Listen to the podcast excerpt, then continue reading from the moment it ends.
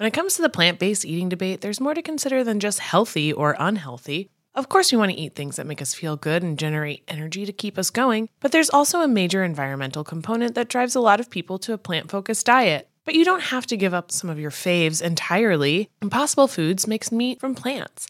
They're solving the meat problem with more meat. By creating delicious meat from plants that's better for you and the planet, Impossible lets you enjoy some of your favorite meaty products with a plant based twist. Ground beef, homestyle meatballs, sausage patties, all made from plants. And that's just a few of their delicious and versatile options. No more tension between craving meat but not wanting to eat so much of it, or sacrificing your carnivorous faves for your health. Indulge in nutrient packed, plant based goodness and feel good doing it. Check out impossiblefoods.com to see how you can help solve the meat problem with more meat. That's I M P O S S I B L E F O O D S.com.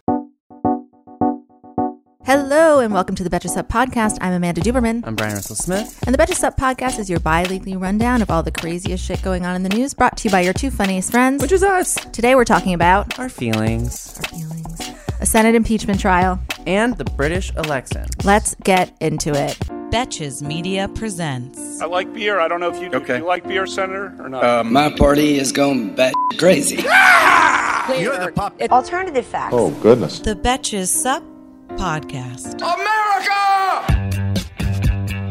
Good morning, Bryan. Good morning. We're doing this really early on a Monday. Not really early, but like we don't normally do the podcast at 9 a.m. EST. Early for us. Yeah. And early in the week, like who knows? This will probably come out in a couple hours Mm-hmm. and who knows? I was actually certain because we scheduled this early episode like a couple weeks ago. Yeah. And like they're going to vote on impeachment the day we scheduled that early episode. I know. But luckily we already know that they are doing it Wednesday. Wednesday. and- Wednesday. And, then they had the vote Friday. Right, and right. then they're doing something Tuesday. So Right.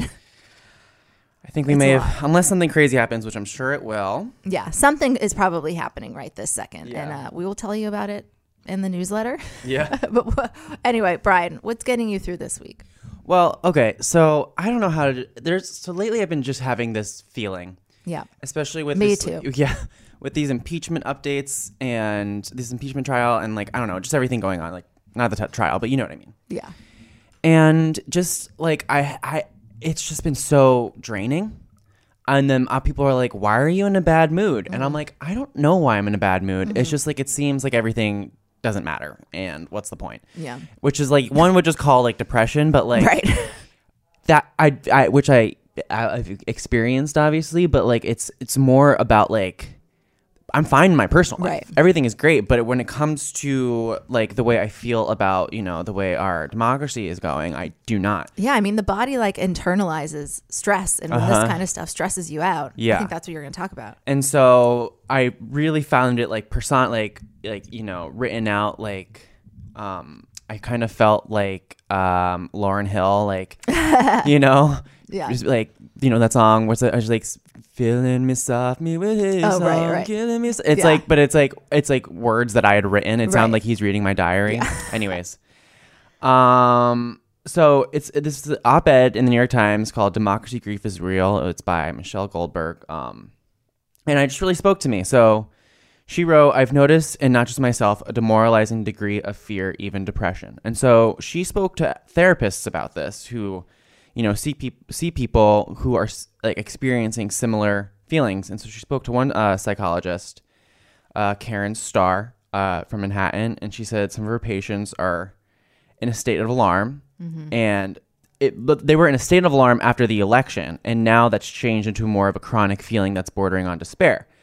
Um, and she wrote it's about this general feeling that the institutions that we rely on to protect us from a dangerous individual might fail. Another psychotherapist said um, well her, her patients are primarily women of color that the political station situation is always in the room it's always in the room trump is always there um, trump has made bigotry more open and acceptable something her patients feel in their daily lives. And then she said, when you're dealing with people of color's mental health, systematic racism is a big part of that. Um, and a lot of it really comes down to, is, you know, I think is the scale of these lies and these minfin- misinformations. It's like, you know, before, before Trump, the Americans, you know, our foes or what, what have you, were geopolitical. Yeah. It was Russia. It was, you know, in the mid, par- parts of the Middle East. Um, but now we have a president who basically treats one half of the country like enemies and uses, you know, dehumanization and hostile propaganda to really like put them down. And when you can see when they when you can see someone lying and you see his the Republicans lying, for instance, they insist that Trump was deeply concerned about corruption in Ukraine, despite you know having to pay like all these charity fees. He's he's admitted to corruption in the past. He called for the investigations. Russia, are you listening? Russia, are you listening? Um, he's scammed so many people. Trump University, what have you? Ted Cruz saying that who knows better that you know Russia propaganda is basically u- using Russian propaganda to say that Ukraine meddled in the 2016 election. The Inspector General's report, which came out and refuted the, the the claims that Obama administration had spied on the Trump campaign, they don't care. They just say they say it happened anyways. And you know, it really comes to one of these things. It's like really hard to speak about this grief or this despair you feel because when you do, people call they the other side, the MAGA side, what have you, would say, "Oh, you're triggered. Oh, you're a snowflake." It's Right. akin to she writes that it's akin to a bully being like, "Oh, what? Are you gonna cry now?" And it, I was like, "Oh my god." And so I really just felt all this. It's really hard to you know when when you know what the, when you just know facts and it- they don't matter and it's just been a continuation of this for years and years and then you know the impeachment happens you're like oh maybe something good is going to come from this. But nothing really matters. Um, but she ends it on a positive note i will say this so sorry. Um, she wrote despair is worth discussing because it's something that organizers and democratic candidates should be addressing head on. Left to fester it can lead to apathy and withdrawal. Channeled properly it can fuel an uprising. So it's like okay to feel despair, but you can't wallow in it. Mm-hmm. Yeah. You need to like turn around and do something. She spoke to another activist. Um, she's an army veteran and a mother of three. She actually helped swing the district that Newt Gingrich used to um, occupy. Mm-hmm. And she said their only other option is to quit and accept it, and I'm not ready to go there yet. Yeah. So I mean, in the way like it, it doesn't make you feel better, but it does make you. It, for some reason, But, like well, yeah. putting into Putting- words, yeah. recognizing it, it's like okay, that made me feel better.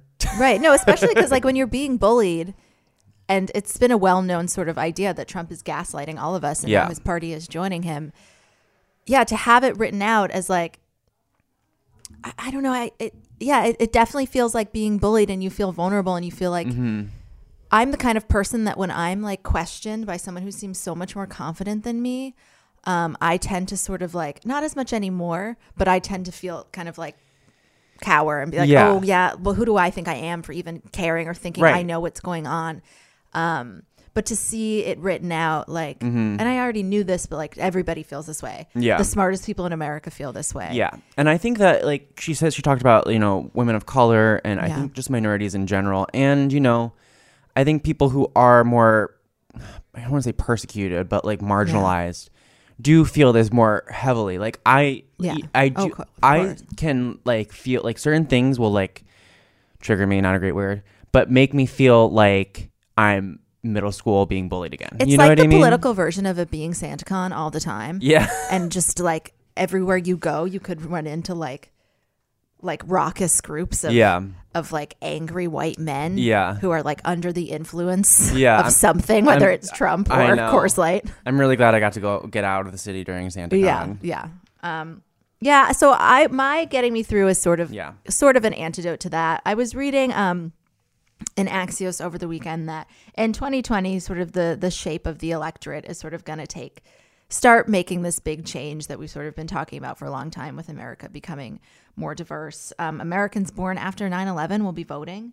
Um, Gen Z will surpass the silent generation share of the electorate. And so the silent generation refers to people born between 1920 and 1945. So my takeaway from that is like old people, but it's old people that vote and, and keep. Yeah. This is why the popular vote does not always reflect the electoral college because these are the old ass people that are keeping the, these people in power because it's really only these people that favor these policies. But Gen Z will surpass them for the first time.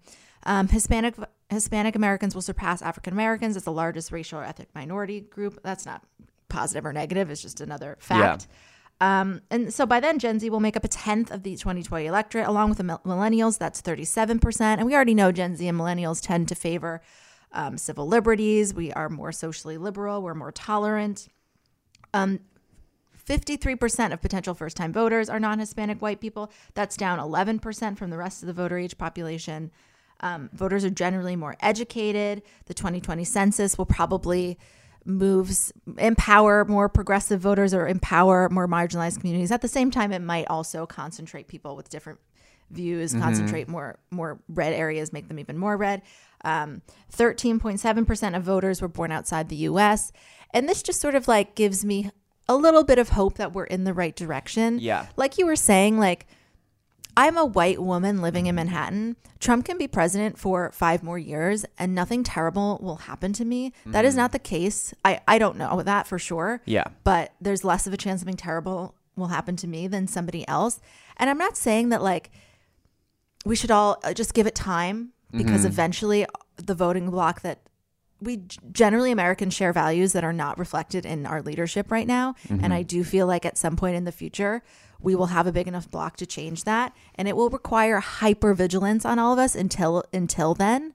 Like we still have to be protesting at all of this mm-hmm. bullshit that they do because these policies like they can hurt people and they Yeah. will hurt people as long as they're in power. That doesn't change just because I I hope and I believe that in the future we will make up a bigger part of the vote of the electorate that these people won't actually be in power. Mm-hmm. But it does make me hope and sort of tend to believe that what's going on, if we can keep it from getting too out of control, if we can keep it from completely degrading our institutions, if we can keep some civil liberties, like there will be so much work to do to undo everything he's done.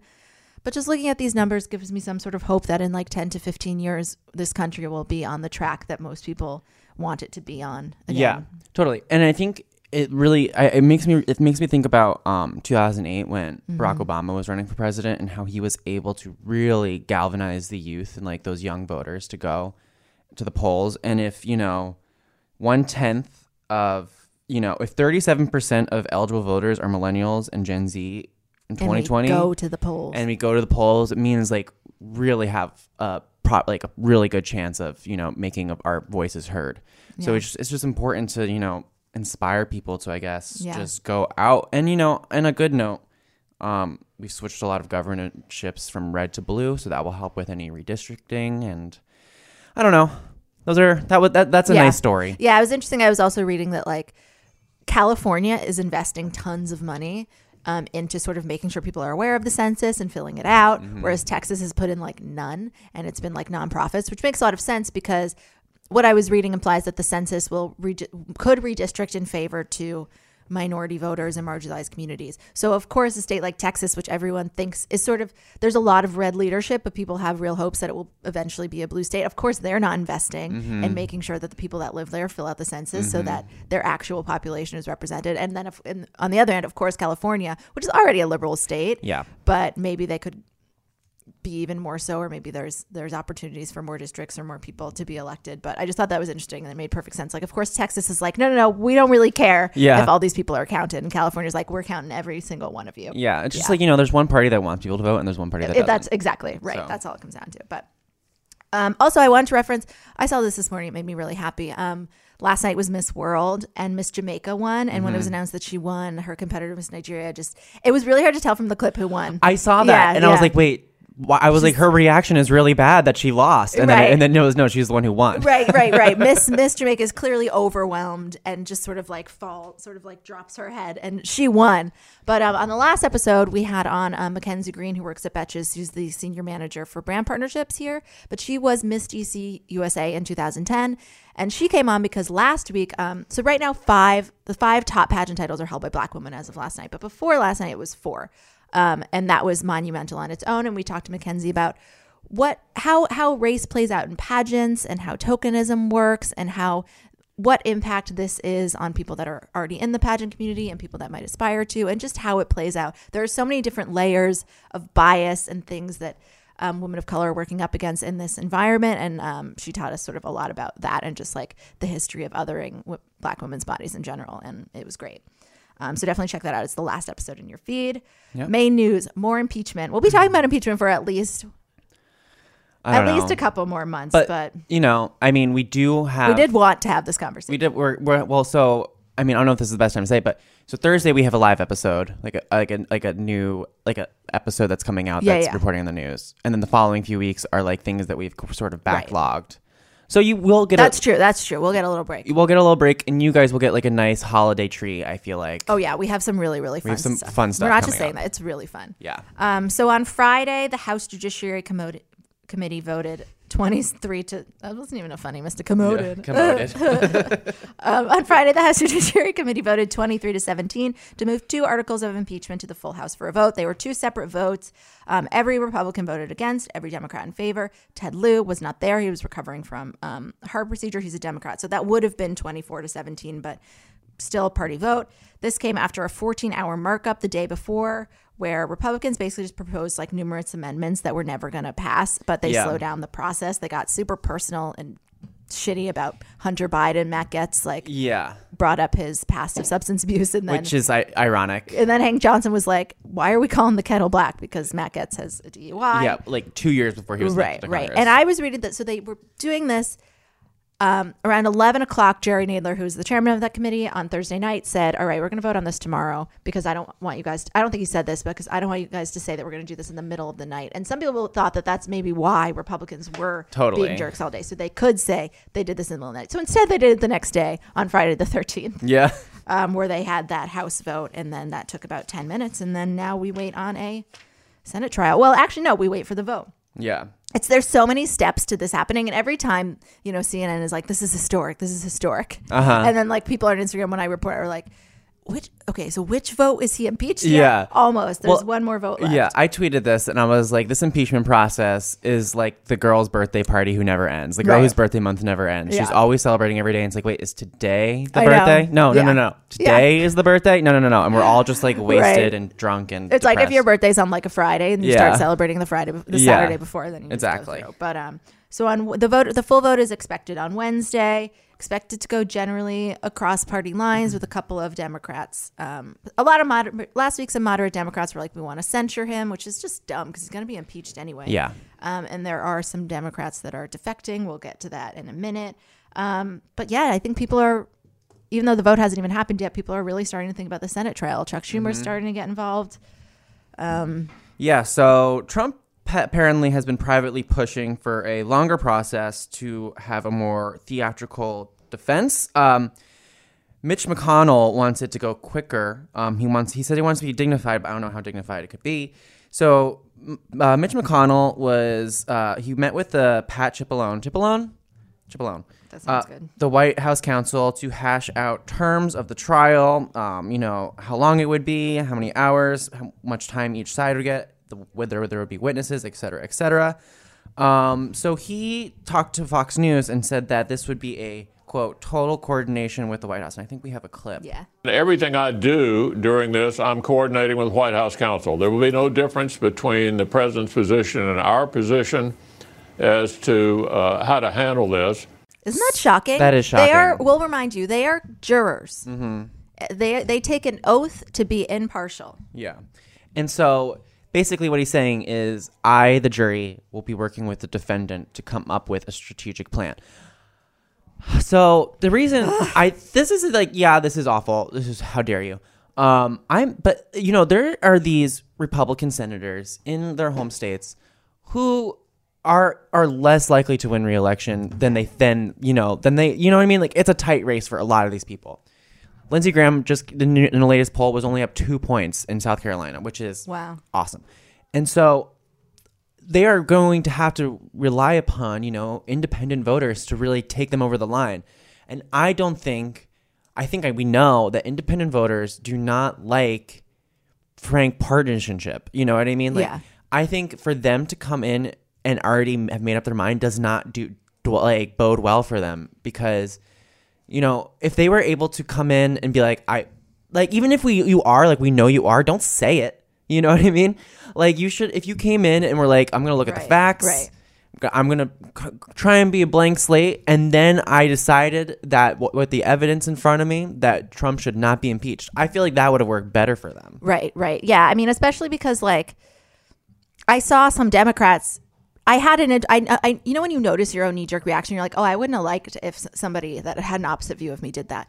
Because I, I saw that, and then um, actually Lindsey Graham said something similar, Mm-hmm. and then I saw Jake Tapper ask like a Democrat, like, "Was your mind made up?" And of course, the Democrat was like, "Of course not. I have to see everything." And I Yeah. was like, "Well, yeah, that's what we're asking them to do." But um, Lindsey Graham also suggested that he will not be impartial. Here's that clip. This thing will come to the Senate and it will die quickly, and I will do everything I can to make it die quickly. I am trying to give a pretty clear signal. I have made up my mind. I'm not I trying wasn't to in any pretend doubt to be a point, fair juror here. So he's saying he's not even trying to pretend. Yeah, They take an oath. Mm-hmm. I, I think Val Demings last week, after Mitch McConnell uh, said this, was like he should recuse himself if that's Yeah. how he feels. he is the chairman of the House Judiciary Committee. He is a former like prosecutor, lawyer, or something. Who is? Lindsey Graham. He's in the Senate. Oh, he's the, he's the chairman of the Senate Judiciary Right. Committee, and so like you know you'd think that this person who holds this position of power would have more you know No. respect for you know the Constitution and like right. the rule it's of even. law. I mean, towards the end of the House hearings, the Republican argument started to be, "Why are we rushing?" Like, Mm-hmm. especially the ones that were like, "I don't know yet." The ones that weren't like the Jim Jordans, like, "I Yeah. want more information." And now. You could go into a Senate trial, and Republicans could get more information. They Yeah. can call. So let's talk about let's talk about how this trial should go. So Mitch McConnell and Chuck Schumer, Chuck Schumer's the minority leader in the Senate. He's a senator from New York. Are now sort of talking about how this might go. He wrote um, he wrote McConnell a letter basically saying like I want to be able to call witnesses. Um, Mm-hmm. How dare you. Right, right, right. Um, he wants so that trial will be overseen by Chief, Chief Justice John Roberts, and he wants Schumer wants Roberts to issue subpoenas for four key officials: Mick Mulvaney, acting White House chief of staff. He's the one who said like, yeah, we gave the aid for the this is what happens. to get over it. Yeah, get over it. Uh, John Bolton, former national security advisor, he won't talk but has a $2 million book deal. He was Fiona Mm-hmm. Hill's boss and apparently said, like, go tell, when he heard about this, was like, go tell the lawyers about this. I don't want to be part of this drug deal. and he's yeah he's the one who's like been tweeting like I know something. Right. He's fucking asshole. Right. uh, Richard Blair, senior advisor to the acting White House chief of staff, and Michael Duffey, who works at the uh, Office of Management and Budget. And he might seem to know why and who told um, that agency to Yeah. not release things. Um, funny, uh, ironically, there's that you know eight minute phone call with Rudy Giuliani Yeah. and the Office of Management and Budget that no one seems to know what was about. Exactly right. Schumer also was like, "Hey, can we get those papers at the White House?" I think that the House subpoenaed seventy-one documents. They got none. Uh huh. And the witnesses talk about that. They're Right. like, I, I don't have my notes. I can't tell you Yeah. for certain which way or another. If I have my notes, I could help right. you. totally. And I think that this letter, and uh, Schumer was on on TV this morning talking about, is largely sort of making it public so that everybody knows what he's asked McConnell for. Uh-huh. I mean, so there are fifty-three senators in the Senate. McConnell needs 51 to pass motions. Motions is like motion to bring this witness, motion to not, motion to just like let's if he wants to do this very expediently. But there are vulnerable GOP representatives like Yeah. that aren't that are gonna their voters don't want them just their voters want them to look at this seriously. Yeah. And if like Susan Collins votes every motion to like not have a I don't I don't know if they vote motions for witnesses, but I think that like she's not going to do well. Like she has a serious challenger in her state. Yeah. So I think that like uh, there, I, I think there, Chuck Schumer is starting to put McConnell in a difficult Yeah. political. Cory Gardner is in the same boat. Yes. Um, Steve Bullock is running Lisa against him now. Murkowski. Lisa Murkowski. Steve Bullock is like up in all the polls, so Cory Gardner Good has for to him. really like figure out what the hell to do for Right. in Colorado. Yeah, right. Um, and so you know this idea of like bringing in witnesses, like, so these are the these are the people that the White House did not like, basically told them not to go before uh, the House, um, which is why there's an obstruction of Congress article of impeachment. And so they're like, well, we want them subpoenaed here because they have the firsthand um, information that the House Republicans were saying that we didn't have. But the only reason we didn't have that is because the White House was obstructing Congress, et cetera, et cetera. And it's just a fucking, you know, rolling, Right, right. Uh, ring around the rosy. Yeah, yeah. And, the House decided not to wait for judges Yes. to, to decide on because they thought maybe here, but also the reason I think that you know, I know I'm sure Trump and McConnell, or not maybe McConnell, but Trump really wants them to call like you know Hunter Biden. They really want them to call perhaps even Joe Biden. Yeah. But you know, if what if they had were able to call Hunter Biden and Joe Biden, they would have to make the concession that the Democrats would get a couple witnesses of their own as well.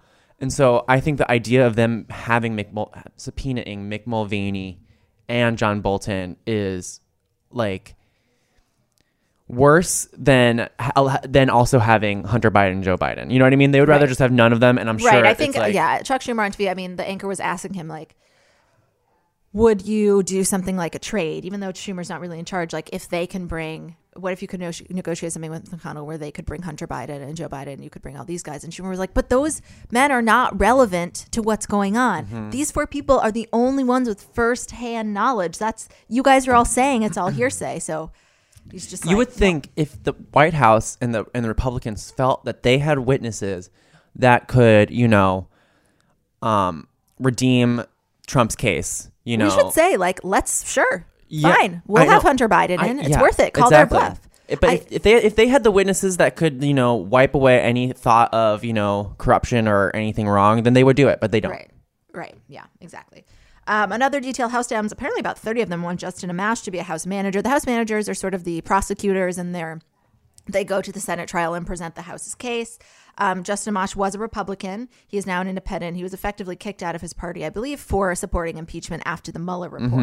Um, putting him out there makes it seem like a bipartisan effort. He's also just one of the most conservative members of the House, even his views, um, other than, you know, whether we should have a king or not, tend Well, to yeah. be very conservative. Which I mean, which is, seems more online with Republicans we knew before, Right, You know, right. because he read the he was like, I read the full Mueller report, and Right. clearly he obstructed justice. Exactly, exactly. Um, it's risky for Nancy. This is all up to Nancy Pelosi. Um, he's because he's an independent. I and he clearly just pursues isn't one to go along with the pack. Like I don't think that his his loyalty is to Democrats in the impeachment process. Like so, I think she thinks he could go a little a little rogue. Um, but it does look good. It, it gives a, a, an element of bipartisanship to it, um, which brings us to this next story. Um, we mentioned earlier that a couple Democrats might uh, not vote um, to impeach the president. One of them is Repu- Representative Republican Representative Jeff Van Soon Drew of New Jersey. Um, he's a moderate from a Trump district. His district went for Trump in 2016. It had gone from Obama before that. Who um, is planning to switch his party to be a Republican because he is against impeachment. But this is actually, if you look more closely, like a completely political move. And Yeah. it's gross. he saw some polling. Um, there was a poll conducted by his campaign. Only 24% of likely voters in his district said he should be reelect- elected, reelected. Sorry, and nearly 60% of them saying they wanted another Democrat in the seat. Basically, So- if he were going to run for his seat again as a Democrat, he would not win. Good so he luck. thinks that he, if he runs as a Republican, good luck in the Republican primary, dude. He talked to Trump about this, and Trump tweeted like Van Drew's a really smart guy. You, I think you said this when we talked about how he voted against formalizing the inquiry, and now I am with you. Anyone with a Van in their name, yeah, I don't trust. up to no good. No, I know some Vans that are fine, but like he straight up talked to Trump Greta about Van this. Yeah, right. Talk to Trump about this. Talk to the White House advisors. Trump tweeted about it. Um, just cynically a political move, and also like I saw this and I thought, I mean, how great for Trump to have. Maybe he boots Pence and is like, look, this guy was so against the lying Democrats that he became a Republican for me. I see. I have this theory about Mike Pence that he is so much more calculated and has so much more in his, you know, his art. Like what's it called? Like his his like Mm-hmm. um I don't know. Fuck his infantry, not the infantry, but he has so much in his back Arsenal. pocket. Arsenal. He has so much in his arsenal that I don't think Trump will ever actually be able to get rid of him. Mm-hmm. There was this interesting thing that I read. This it was this like NPR special or something about Mike Pence that I listened to, and he was not religious or like extremely conservative growing up and even into college he wrote this like essay this like thesis basically being like unless you have a root like in religion you can't really win or mm-hmm. something like that it Yeah. was like you don't you, you need to be able to do this thing and then like a few years later he's like i took christ into my life and was born again Yeah. and so, and then he was like a talk radio host for a while, trying to build up his name because he knew Mike he wanted. Yeah, he knew he wanted to be a politi- politician. He's very calculated. yeah, totally. Um, and I feel like even when you know Trump, the Access Hollywood tape, and when Trump first got elected, et cetera, et cetera, he still tried to like distance himself, but he's still there. So it's like he's trying. He's he's toeing a line even to this day. Hey, American Fever Dream listeners, I'm here to tell you that there is no reason to panic the next time you're searching for the perfect gift. Now you can use gift mode on Etsy. Gift mode on Etsy is here to take the stress out of gifting so you can find the perfect item for anyone and any occasion. It's easy. Just tap or click gift mode on your Etsy app or Etsy.com. Then answer a few short questions about who you're shopping for and what they like, and gift mode instantly gives you curated gift ideas based on hundreds of personas. Now it's simple to find gifts made by independent sellers for all the people in your life. Whether you need a Mother's Day gift for the quilter or a birthday present for the vintage hunter, there is something for everyone on Etsy. Some of the things I like to buy on Etsy have little dachshunds on them or are for dachshunds. Dottie's got a whole litany of new sweaters and harnesses and all kinds of fun stuff that we get lots of compliments on when we're out on walks. A gifting moment is always just around the corner, whether it's a birthday, an anniversary, a holiday, or even just a day to say thank you. Gift mode on Etsy has you covered. Need to find the perfect gift? Don't panic. Try gift mode on Etsy now. We all know your hair and skin can sway your mood and impact your day in ways you can't underestimate. Sometimes what starts as a bad hair day quickly turns into a bad everything else day. I'd never found beauty products that really understood my needs, but ever since I switched to custom hair and skin routine with Prose, I've noticed so many benefits healthier hair and skin. Yes, but beyond that too. Since I started using Prose, I've noticed consistently healthy hair. Even with all I put it through with the heat tools and the hairsprays to get this pompadour sky high, it smells great, it looks fancy on the shelf, and I like that it has my name right on it. This formula is made for V. Prose is made for people, not hair and skin types. Personalization is rooted in everything they do, from their in depth consultation to their made to order model. From millions of possible formulas, only one is uniquely yours or mine. And Prose isn't just better for you, it's better for the planet. They're a certified B Corp, cruelty free, and the first and only carbon neutral custom beauty brand. They even have a review and refine tool, which learns from my feedback and adjusts my formula to keep up with the seasons and changes in my life. Prose is so confident that you'll bring out your best hair and skin that they're offering an exclusive trial offer of 50% off your first subscription at prose.com slash feverdream. So get your free consultation, then 50% off at prose.com slash feverdream. That's P-R-O-S-E dot com slash feverdream. We all dread the what should we have for dinner question. I mean, I know I do. I love a home cooked meal, but I don't always have the time, energy, or groceries to make it happen. Being able to feast on a delicious meal without the long prep and cook times is what drew me to Home Chef over the other guys. Home Chef's meals are effortless, so I can spend less time trying to be Top Chef and more time watching it. Home Chef provides fresh ingredients and chef designed recipes conveniently delivered to your doorstep to simplify your cooking experience. Whether you prefer classic meal kits with pre portioned ingredients and easy instructions, speedy recipes ready in less than 30 minutes, oven ready kits with pre chopped ingredients, or quick microwave meals that assemble in minutes, Home Chef has you covered for delicious meals without the hassle. Home Chef has over 30 options a week and serves a variety of dietary needs, so you never have to worry about what to make ahead of time. Not only is it convenient, but it's economical too. Home Chef customers save an average of $86 per month on groceries. For a limited time, Home Chef is offering our listeners 18 free meals plus free dessert for life and of course free shipping on your first box. Just go to homechef.com slash feverdream. That's homechef.com slash feverdream for 18 free meals and free dessert for life. You heard that right. Homechef.com slash feverdream must be an active subscriber to receive free dessert. When it comes to the plant based eating debate, there's more to consider than just healthy or unhealthy. Of course, we want to eat things that make us feel good and generate energy to keep us going, but there's also a major environmental component that drives a lot of people to a plant focused diet. But you don't have to give up some of your faves entirely. Impossible Foods makes meat from plants. They're solving the meat problem with more meat. By creating delicious meat from plants that's better for you and the planet, Impossible lets you enjoy some of your favorite meaty products with a plant based twist. Ground beef, homestyle meatballs, sausage patties, all made from plants. And that's just a few of their delicious and versatile options. No more tension between craving meat but not wanting to eat so much of it, or sacrificing your carnivorous faves for your health. Indulge in nutrient packed, plant based goodness and feel good doing it. Check out impossiblefoods.com to see how you can help solve the meat problem with more meat. That's I M P O S S I B L E F O O D S.com. Are we doing election section? We are, we are. So there's some serious debate drama like across the board. Yeah. So first, all set. So seven presidential contenders have uh, qualified for the Dem debate. It was going to be all the white people. Andrew Yang has, um, unsurprisingly to me at least, qualified. So the seven candidates are supposed to debate this Thursday, the 19th at Loyola Marymount University. But there's a serious labor dispute there right now, and the candidates are saying they will not, none of them will cross the picket line. So, Unite Here Local 11 is a union that represents the cashiers, cooks, and dishwashers at the university. They're negotiating a collective bargaining agreement with Sodexo, which is the bigger company that employs them and is subcontracted by the university.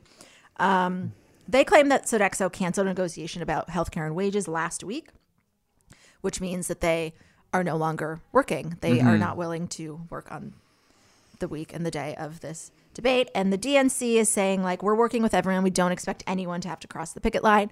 I am sure this will be worked out. Yeah. Um, I kind of I can think this imagine has the happened DNC before. not letting them. Yeah, well, I mean, I don't know what the DNC has control over. I mean, they have to, like, I'm sure they're. I'm Yeah. sure they're placing all the right calls. Yeah, I agree. Right. Yeah. Totally. Yeah.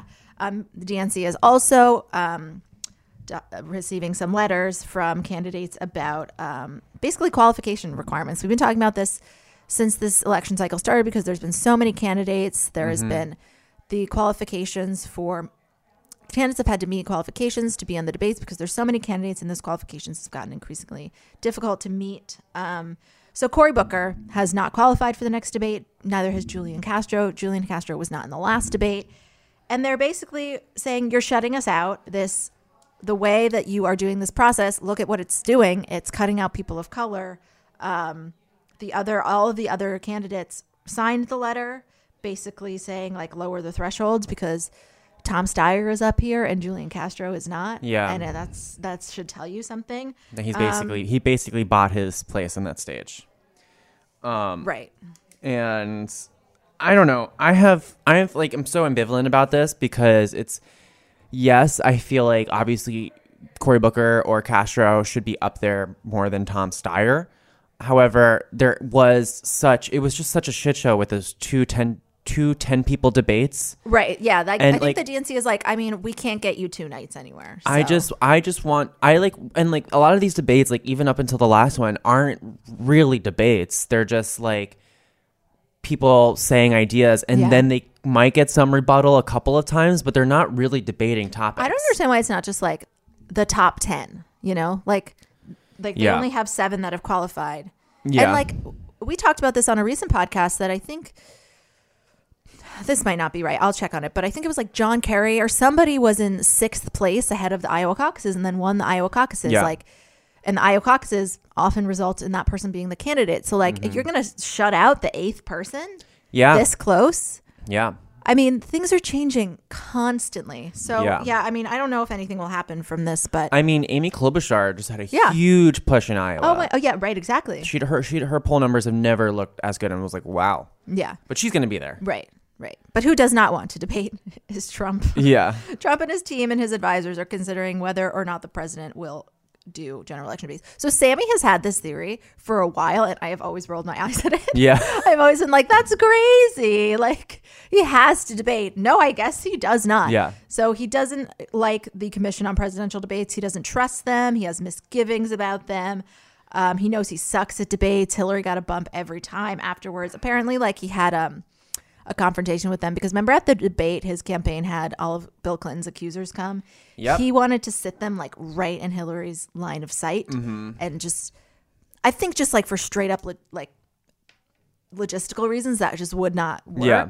Also, Um, I don't think it would have phased her one bit. no, yeah, totally, totally. She is she's fucking seen everything. She's She unclappable. knows, right? Um, Unflappable. Yeah. um, yeah, Unclappable. but then I, unfortunately, that's also the That's case also sometimes. of true. Um, but I was also reading that like more likely he will pull this and then be like, fine, I'll do one, and he'll be a hero for doing one. Uh, but really, he only gets he only has to do one. Yeah. yeah. um i don't know i feel like uh i feel like he would it would i feel like he loves to be on television he loves the spotlight and i don't i and i don't see how like people would people want to see him debate Yeah, I bet it depends. I mean, i'm sure his base wants to see him like be like oh he's gonna rip whoever the person is Right. apart like and then they're gonna say he won anyways right, right. so exactly, like and then he's gonna post some twitter poll that said he won the debate from like you know infowars and be like Right. see i won and it's like okay whatever nothing matters anyways right, yeah, right. Like him, I mean, I'm sure he'd be happy to hop up there with Joe Biden. yeah mm-hmm spin that to look like anything. Yeah, Did exactly. you also see uh, last night he tweeted something about like Nancy Pelosi couldn't even keep her teeth in her mouth? Yeah. He basically, anytime he, he feels like threatened, he lashes out at someone's appearance. Right. It's just foul. Yeah, it's disgusting. Yeah. Anyway, so one more thing British elections. These happened at the end of the week last week. We have a lot of um, British listeners. You guys write to us. So just going to give a very brief overview for our American listeners Yeah. because you guys, I think, have a pretty good grasp on this. And I hope that we, it seems like there's a very clear takeaway, right? Yeah. Yeah. So they voted on Thursday. Um, they voted overwhelmingly for the Conservative Party, um, or the Tories, which is uh, Prime Minister Boris Johnson's party. Um, and they are for Brexit. And so they got a 78 seat parliamentary majority. Um, and they also it was also the worst showing for the opposition, the, we- the left wing part, uh, Labour Party, um, led by Jer- Jeremy Corbyn, in nearly 100 years. Did y'all see that coming? I feel like, I did not. I don't know. I, I just saw there was another election. I was are- I was I was trying to pay attention to it like beforehand and it seemed like no one really knew, like there everyone was saying the polls are not reliable there. Mm-hmm. And so no one really knew. It looked like Boris Johnson had like a significant like a good lead, but I don't think anyone expected it to be as large as it was. yeah. But I think I also didn't realize, and you and I were talking about this before we started, how unpopular Corbyn was. Yeah. I didn't know that. he had an approval rating of negative 40. And to put that in perspective, Boris Johnson is at minus 12. Yeah. So I feel like maybe they needed a different I know. It's funny because as like a person who really loves Hillary Clinton and um, Yeah. gets sad when people are like she was a terrible candidate, and then seeing like, I feel like that's a similar scenario where I'm like, what, what are they doing with that guy? Whereas Yeah. like at the time it's like, what are they doing with her? She's the like not a winning candidate. But I think afterwards he was like, all right, I'm gonna step, I'm gonna step away. Yeah, well, I clearly yeah. am toxic. traditionally um, left-wing parties like the labor party was dominated by like the working class and the right-wing party like the tories were society's upper class but this has become less reliable um, urban professionals have drifted left and the working classes have kind of went right because you know there's this we saw with brexit there was this whole disinformation campaign surrounding um, immigration and you know uh, migration and Brexit has obviously been very polarizing there. Brexit was supercharged in this long running process. Um, and, you know, highly educated city dwellers tended to oppose Brexit, while rural and less educated voters tended to support leaving. Yeah, it just sucks. I feel like everybody was like, we want to show for sure that this is what we want. And Mm-hmm. this wasn't a straight up Brexit referendum, but, um, well, at least in Scotland, the Scottish National Par- Party won a landslide of Scottish seats. Um, Yeah. They ousted their Liberal Democrat leader, Jo Swinson, which, if that's the name that I hear a lot in, in British politics, so I was surprised to hear that. Um, Yeah. The Scottish government wants another referendum. They're like, we don't want to leave. Yeah, a You lot can't them drag don't. us out. Yeah.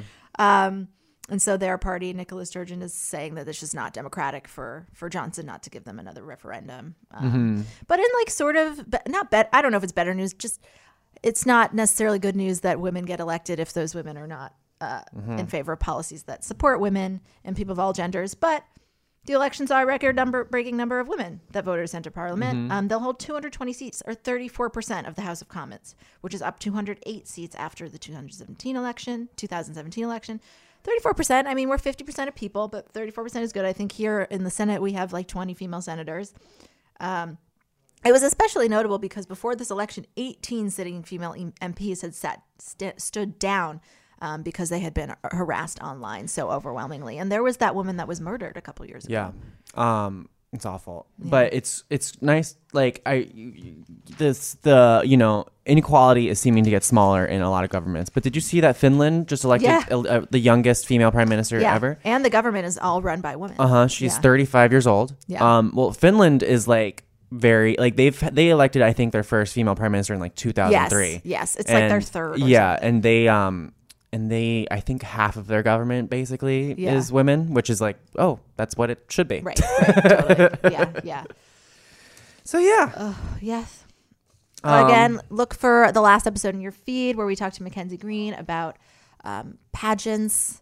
Mm-hmm. And always remember to rate, review, and subscribe Yes. to our podcast. We've been getting a lot of great reviews. Yes. I think it's really helping us um, widen our listenership. So if you want people to be informed like you are, make sure you rate, review, and subscribe so other people can find it Yes, as well. and if you review, uh, we're still two more weeks going on in our giveaway. If you review before the end of the month, DM us um, a screenshot of your review on Instagram. If if if your message isn't read yet, I will get to it. I can only this week has been wild, so I have certain times of the week where I read all the messages. I will get to it. It will be read. You will be entered. I promise you. Um, so leave us a review, shoot us a message. You will hear back from me confirming you are entered. Um, that's it for today. Yeah. So until the end of democracy, I'm Bryan Russell Smith. I'm Amanda Duberman. this has been the Betches Sup podcast.